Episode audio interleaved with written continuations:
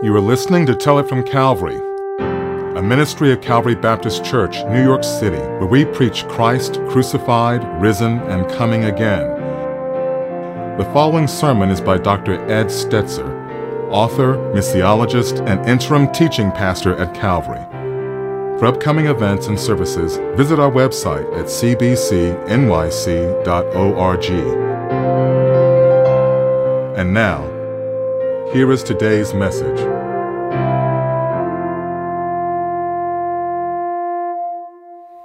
Well, good morning, Calvary, and excited as we continue our study of God's Word. First of all, let me just say too that for those who gathered uh, in person in uh, at the Ziegfeld, we're so glad to have you there. We're also reminding everybody that nobody gets left behind, but we do want to encourage as we can, following all appropriate mitigation and all appropriate health standards, that we begin to gather at a certain level of frequency that's part of what it means to be in a church. Uh, again, we recognize we're saying two things at the same time. One, want to encourage you as we look to our January gathering. We'll gather once in January is our plan, and want to encourage you to come be a part of that, knowing that we're following everything, making sure it's safe. Um, at the same time, if that's not where you are for whatever situation, uh, we're going to walk on this journey together.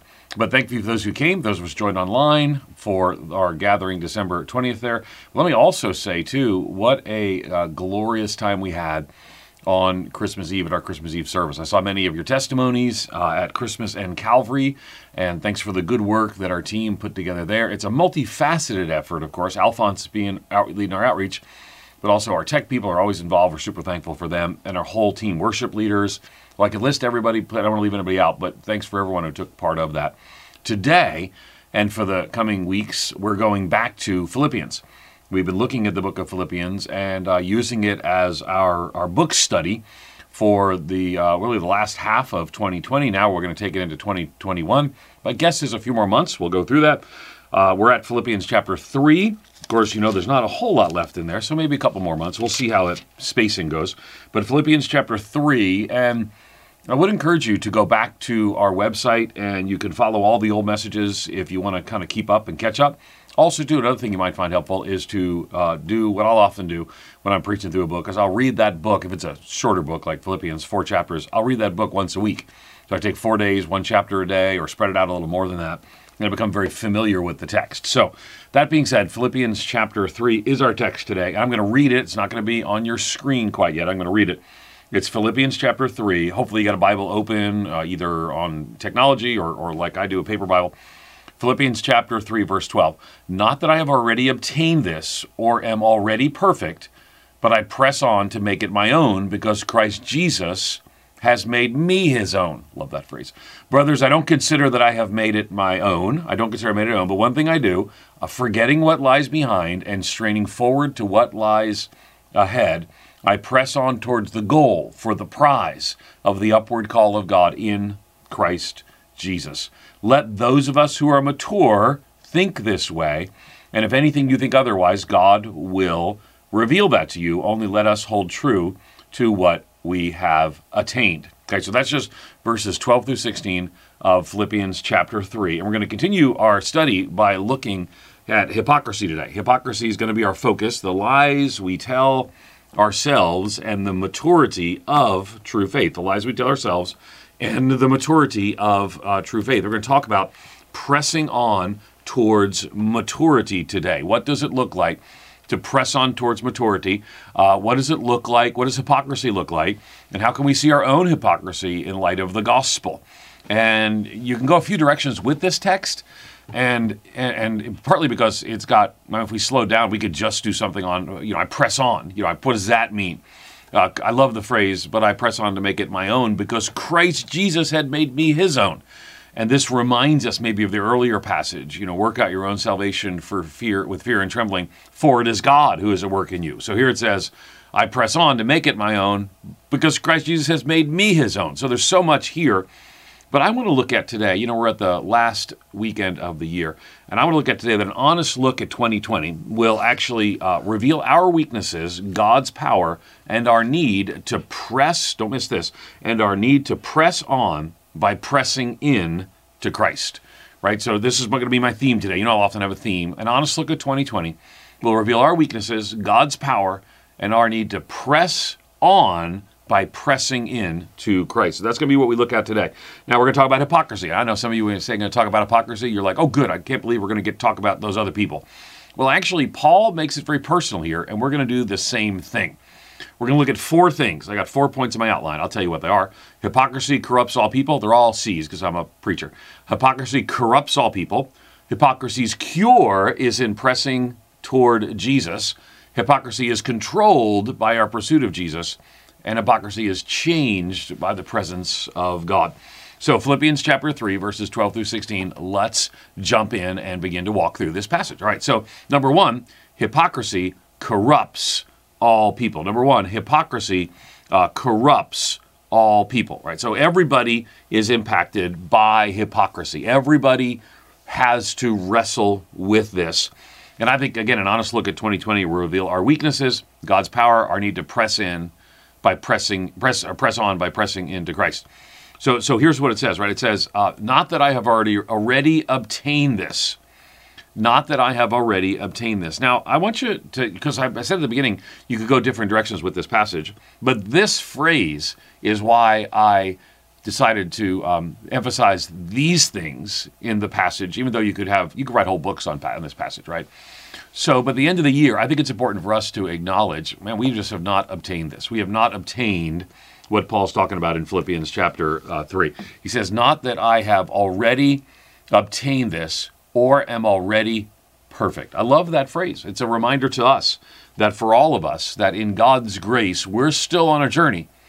And I got to tell you, maybe it's different for you, but in my life, I still got areas I got to work on every single day. Now, I want you to know the world actually is very quick to call Christians hypocrites. When I ran Lifeway Research, we did a research project, and um, we I ended up on CNN talking about this uh, live, and they gave me like seven minutes. It's, you can actually find the video on YouTube, but it was this immense long amount of time. And what it was interesting, I found out later that the uh, the anchor is a Christian, right? So um, and and so he starts asking me these questions, and the research showed that unchurched people, we surveyed unchurched people, people who haven't been to a church, synagogue, or mosque for anything other than a wedding, holiday, or funeral for, um, for six months. So unchurched people. And we asked questions they agree or disagree, somewhat or strongly. And one of the questions we asked is that um, about hypocrisy. And overwhelmingly, people said that Christians uh, were hypocrites, people who said one thing and do another and did another. And I got to tell you, the anchor, uh, he starts saying, "No, this kind of hard stuff coming at Christians," and and I said, "Well, you know, it is." And but this verse is actually a key thing. I didn't say this on CNN. I got to share a little bit more about Jesus and the gospel, but this verse is so key because it's an acknowledgement that Paul says, "I have not already obtained this." I am not walking in that level of perfection. Uh, Brennan Manning has a very famous quote that actually is quoted in a DC talk song. It says, The single greatest cause of atheism in the world today is Christians who acknowledge Jesus with their lips, then walk out the door and deny him by their lifestyles. That is what an unbelieving world simply finds unbelievable, unquote, Brennan Manning. Now, I, I, I actually wouldn't say it's a single greatest cause, but it's certainly a significant cause in different contexts, is that people look at us and say, well, there's they're not living it all out the way they should. And what I would say is, first of all, we're going to talk about how we should seek to live it out the way we should. We should seek to live in light of the truth of that gospel. But what I want you to see also is, I don't want you to miss, is that part of the reality is to acknowledge, as Paul does, that, you know, I, I have not obtained this. I have, you know, I'm a sinner saved by grace on a journey. Uh, still walking in perfection, still struggling in some areas. And there's a perception in the world that the church is got a lot of hypocrites. And what I want to say to you is that's too right in ways it shouldn't be, but it's also right in ways it just is. Let me say it again. It's too right in ways it shouldn't be. There are too many of us too many times who might lose our temper or lose our witness, whatever it may be. That's the wrong part. But the reality is, it's an accurate description that I, I don't always live up to. You don't always live up to who we are in Christ. We're going to press on by pressing into Christ. And Paul just acknowledges at the beginning that this is everybody, right? He says, um, Not that I have already obtained this. He just lays it out. Not that I have already obtained this. And so can we. We can say, I haven't obtained this and I'm growing in this area. I'm just, you know, I'm, I'm saved by grace. And part of that is we want that hypocrisy to be addressed um, and, and in our own lives as well. And it's interesting. So the Great Awakening which was a revival of mostly church people in the 1700s, they they uh, they believed that they were actually um, saved, we would say today, uh, but didn't truly know the true Jesus. The difference is uh, it's kind of kind of like knowing honey is sweet versus tasting it. So George Marsden was commenting on Jonathan Edwards' sermon, "A Divine and Supernatural Light," and here's what he said. He's speaking of the difference between mere religion and new life in Christ. Mere religion creates hypocrites. New life in Christ creates uh, sinners saved by grace who know that they're struggling and are willing to say, "Not that I've already obtained it." But listen to this quote from Marsden. It says the difference between mere knowledge about God's love in Christ and a true supernatural experience of the beauty of that love was like the difference between knowing that honey was sweet and actually tasting the sweetness of honey. Sinful people were so preoccupied with their own pleasures, they never glimpsed God's true love.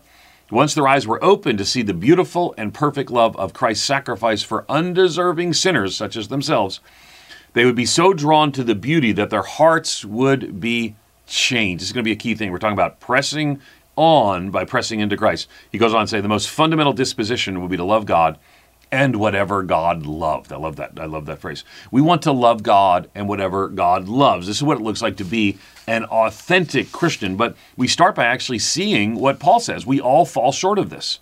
Now, I'm not saying it's okay. I'm saying it is. It is true that hypocrisy corrupts all people. There's all of us live a better, uh, talk a better life than we live. All of us talk about our life than we live. And what, in a sense, point one in our text is actually really articulated at the beginning and the end of our text. And you can actually see this here in what Philippians 3:16 says. It says, "Only let us hold true to what we have attained." Right? Uh, so only let us hold true to what we have attained. A hypocrite a hypocrite is someone who knows better but still does wrong without acknowledgement. It's a person who denies the truth with their actions while speaking it with their lips. And an honest look at 2020, I think, will reveal our weaknesses, God's power, and our need to press in, press on by pressing into Christ. Because we see hypocrisy. It's easy for us to spot, right? We see it in the world around us. We, we, we people say, well, we, we, we see there's hypocrites all around, all kinds of people, right? But also, too, we see it in the scriptures. We see hypocrisy described and defined in the scriptures. And, and, and, and again, where it says, but be doers of the word, not hearers only. So those would be hypocrites, right? Deceiving yourselves. That would be me sometimes. That would be you sometimes. Not a doer. He's like a man who looks intently at his natural face in the mirror. But the tricky part is, can I also see it in me? And that's what we're going to talk about today. I see it in me. Now, let me go back to how we see it in the world around us, right? We see it in the world around us. Where do we see that? Well, let me give you an example. It's very easy for us to identify hypocrisy in others. And one example might be how um, I remember years ago, just thinking about politics, there are some politicians who ran on a buy American. I'm thinking of a particular person, but if I say it and this person's from one political party, I got to give an example of the other political party. So let me just make it generic. And this person said, you got to buy American. And uh, but then it was found out that they were driving a foreign made car. Now, that wouldn't be a big deal if this candidate hadn't made the focus uh, buy American. Or let's give another example.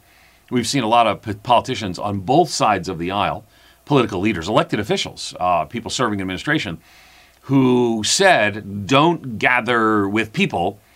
Uh, you know, for the stop the spread of coronavirus, of the coronavirus, and don't gather with people, and then, then themselves gathered with people. And so we know immediately that there's something wrong in the world around us. We know immediately that we can actually see that hypocrisy is real and evident. And if we see this hypocrisy, it bothers us, right? This is why it ends up on the front page of the news. It might not even be that big of a deal. They might have had an explanation for it, but at the end of the day, they were strongly speaking about something and then they themselves were doing something. So that's what we see what hypocrisy ultimately looks like. Now, if that's what hypocrisy looks like, what does it look like for uh, the Christian? Again, for the Christian, it's always a little easier to see in others. For everybody, it's easier to see in others than it is to see it in ourselves. Whereas for the Christian, we actually can and want to grab a hold of the fact that it's in us too. We are all sometimes hearers and not doers, which is why the Bible spends so much time reminding us to be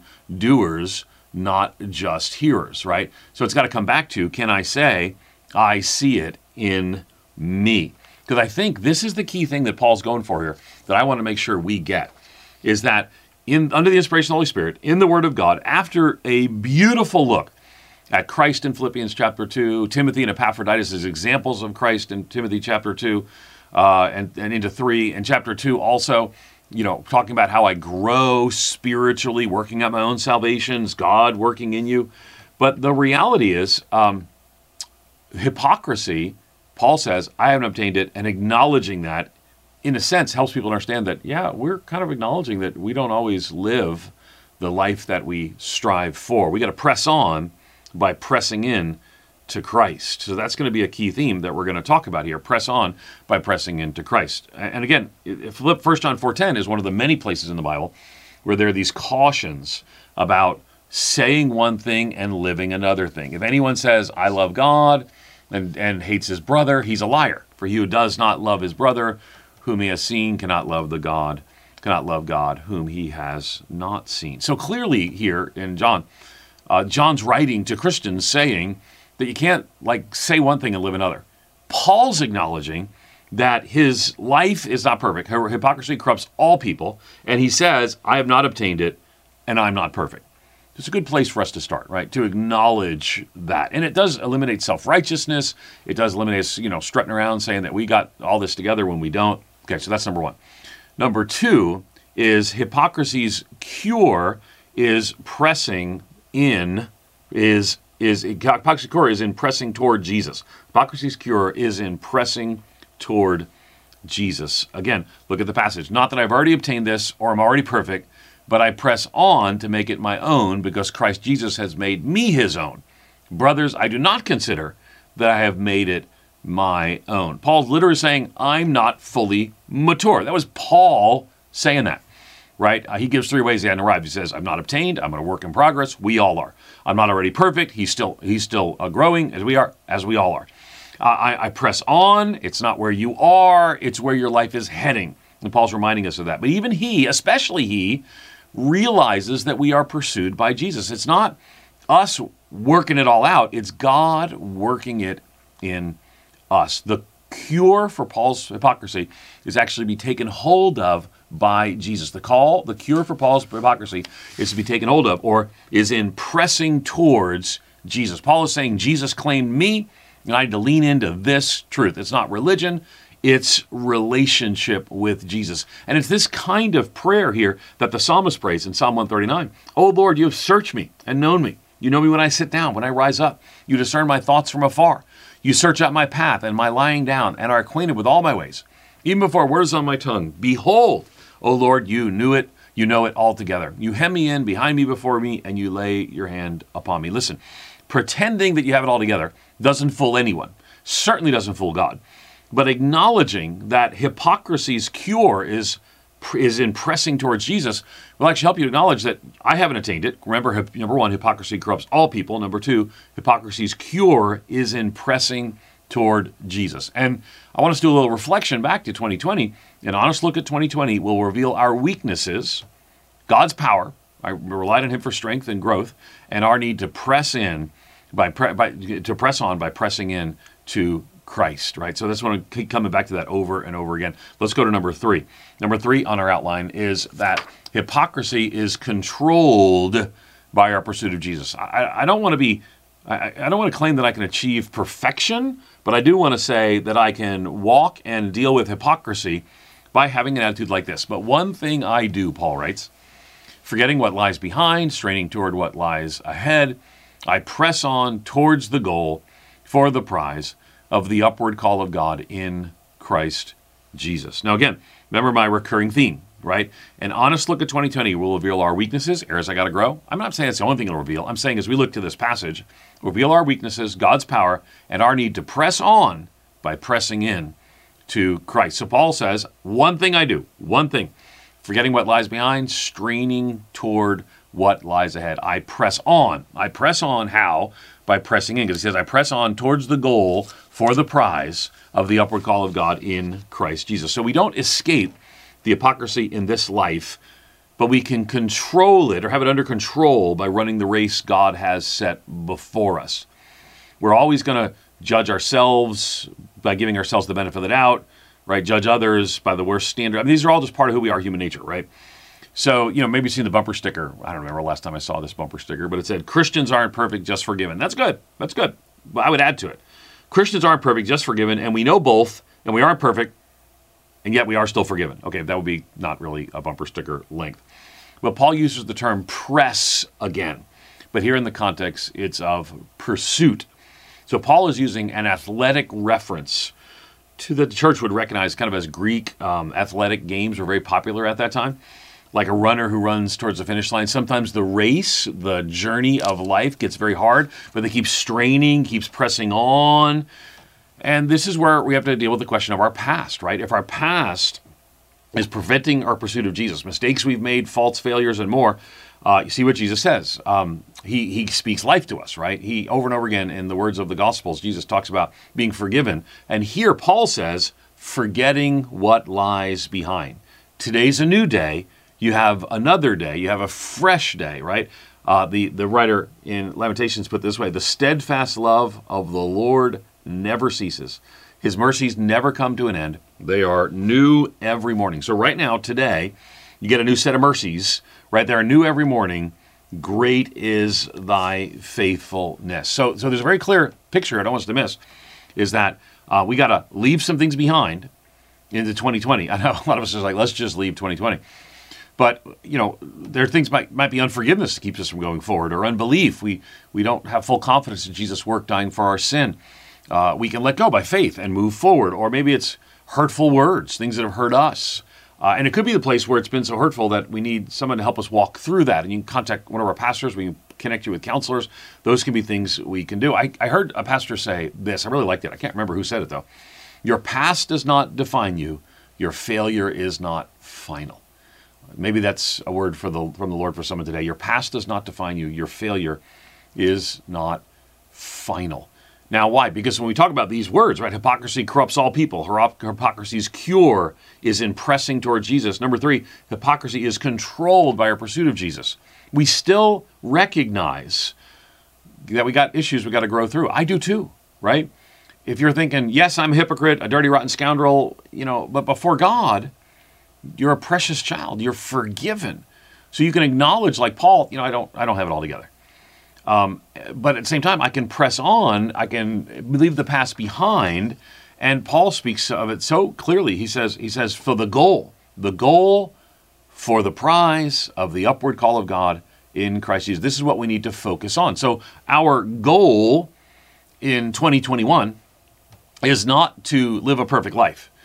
Uh, there's always going to be a distance between the the God we want to serve. Distance is the wrong term. There's always going to be a challenge that we're going to serve the Lord in perfection, and we're not perfect beings, right? So, our goal is not to live a perfect life, but to pursue a perfect Savior. And remember, an honest look at 2020 will reveal our weaknesses, and that's not a bad thing to do. Look back into your weaknesses, God's power, right? See how God has worked, and our need to press on by pressing in to Christ. So the question is, what are you pursuing today? What has what drives you? Is it status? Is it the achievement of something? Is it being mentioned or noticed by somebody? Is it a financial metric? Is it a is it a fame metric? Is it a uh, appreciation metric? Well, the the world is always going to pursue those things, and I would say we want to be the best we can do whatever God has called us to do.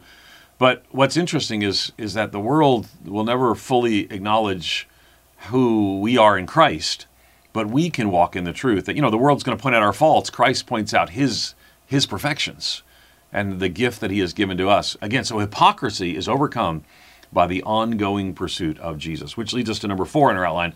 Hypocrisy is changed by the presence of god. Now here's where we're going to get to the heart of the matter right? Hypocrisy is changed by the presence of god. Remember there are four things we talk about. Hypocrisy corrupts all people Hypocrisy's cure is pressing in towards Jesus.